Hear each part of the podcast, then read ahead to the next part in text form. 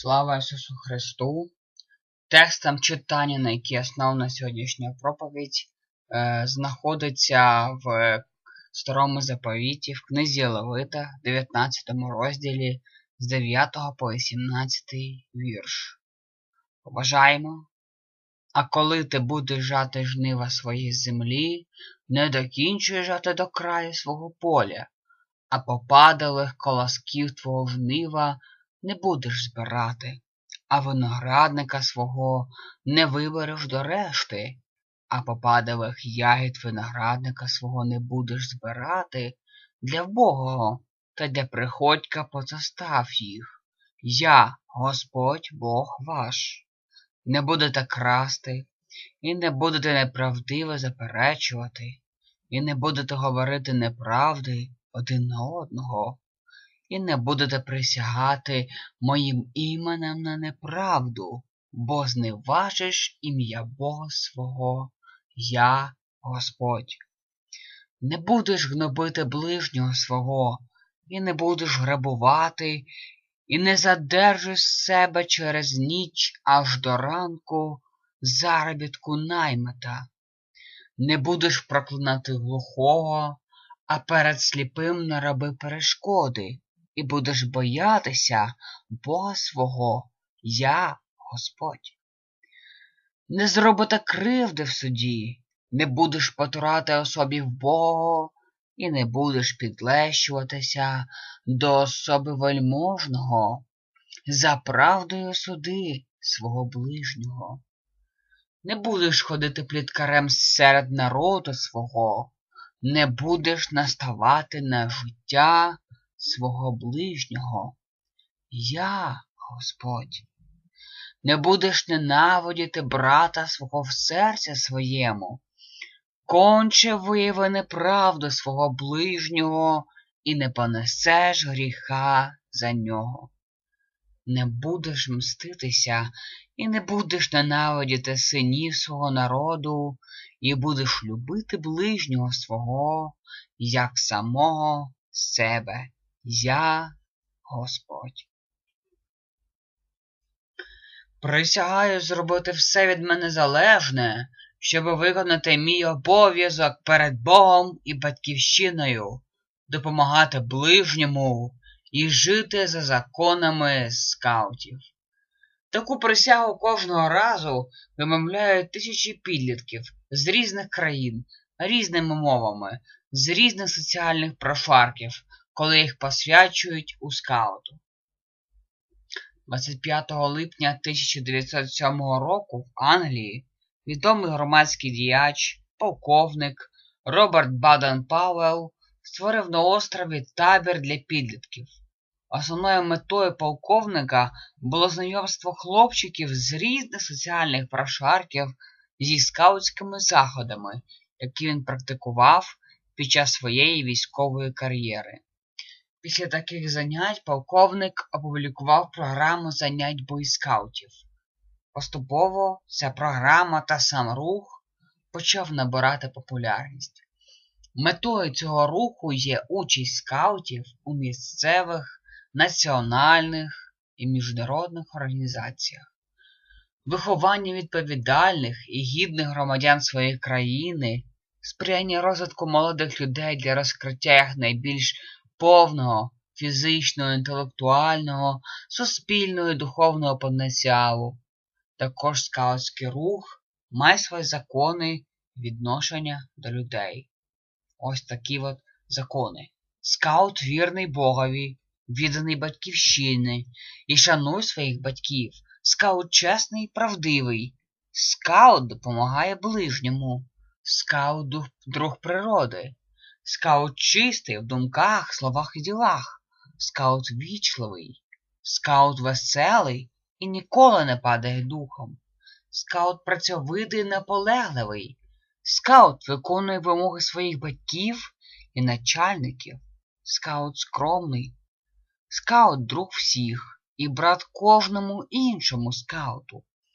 Скаут ощадливий і поважає чужу власність. Як ми бачимо, справжній скаут з любов'ю і повагою повинен відноситися до ближніх. Але якщо скаут порушить клятву та закони руху, його чекає покарання та вигнання з організації. У сьогоднішньому тексті Господь дає нам наказ. Цей наказ показує, які наші відносини до людей, так і до Бога. Наше ставлення до цього наказу Бога показує, як ми ставимось до людей, а вслідстві і до Бога. На початку Бог просить від нас любов до всіх людей. Він просить залишити деяку частку нашого заробітку для тих, хто не має як і чим заробити собі на хліб. Господь вимагає від нас чесності, щоб ми не крали. Коли людина робить якусь погану річ, краде, вбиває, вона хоче приховати свій злочин і обманути людей. Пам'ятаєте Каїна, який бив свого брата, а коли Господь запитав його, він відповів Не знаю, чи я сторож брата свого. Бог чітко пише, щоб ми не присягали Господом, коли ми неправду говоримо, щоб ми дбали про людей, не знущалися над людьми, що глухі чи сліпі. Бог хоче, щоб ми не грішили, не обманювали один одного. Господь каже це до нас, бо це Його воля, воля Господа, щоб люди були такими ж чистими, коли Він нас створив.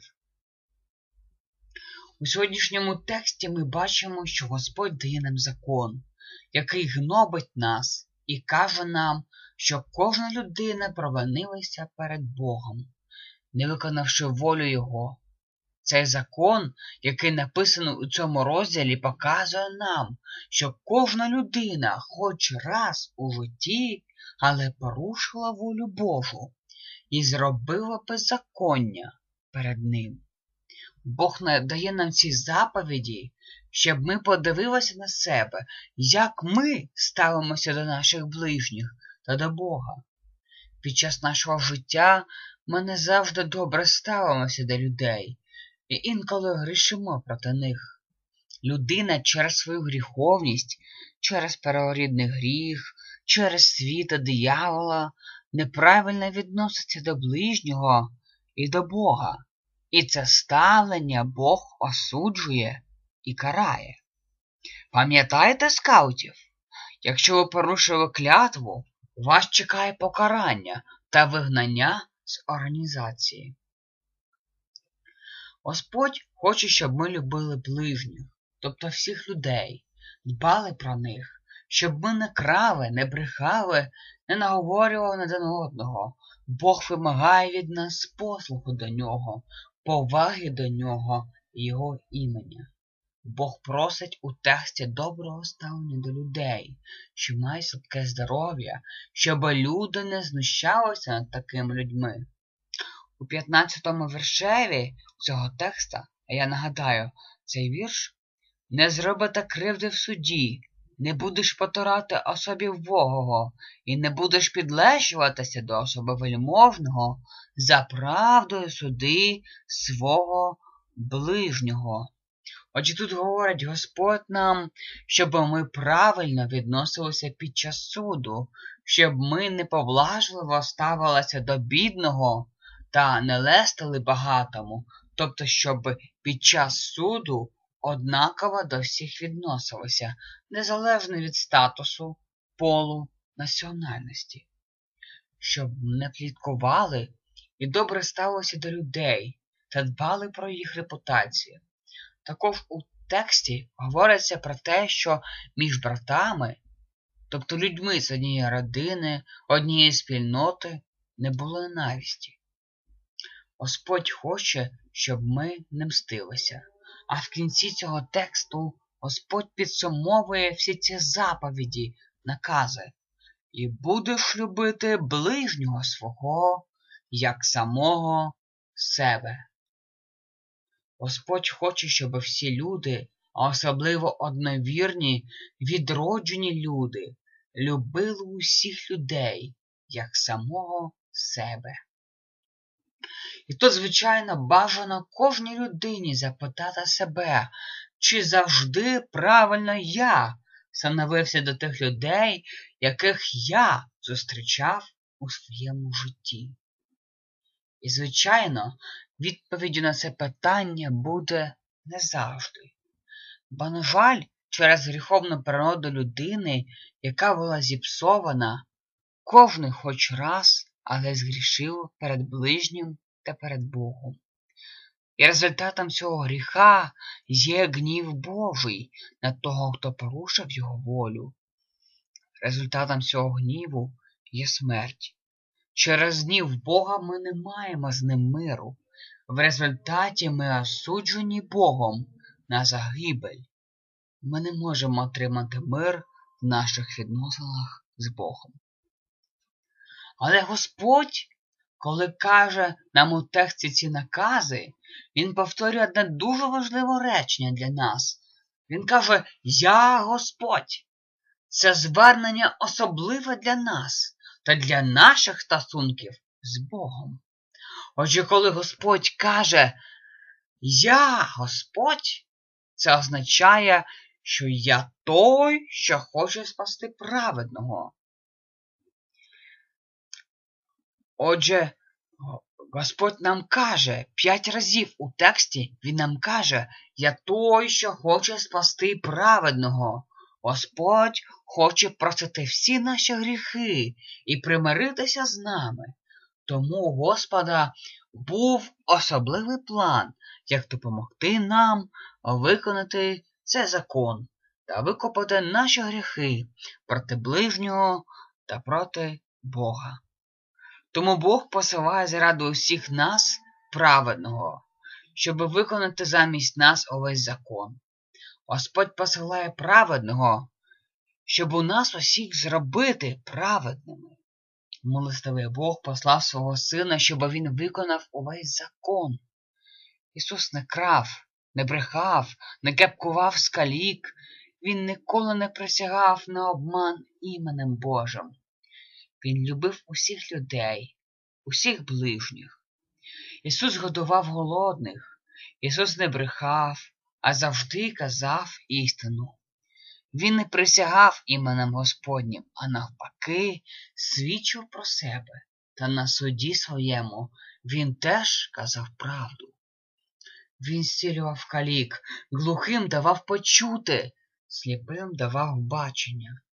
Христос лише дбав про здоров'я людей і робив багато чудес, зцілення та воскресіння з мертвих, про що свідчать нам євангелісти. Христос дбав про репутацію інших. Він настановляв грішників на каяття. Ісус Христос усіх любив, і через любов до творіння свого Він зробив Він зробив дуже важливі речі для нас. Він народився для нашого спасіння, виконав увесь закон. А сьогодні і під час кожної неділі Він дає нам таїнство вечері, коли ми приймаємо реальне тіло і кров нашого Господа Ісуса Христа. Під час того таїнства ми отримуємо прощення гріхів від нашого Господа і укріплюємося у вірі. Після того, як він виконав увесь закон, він видав себе на жертву на Голгофі і помер мученицькою смертю проливаючи свою кров. Коли він помирав, він одяг на усіх нас одяг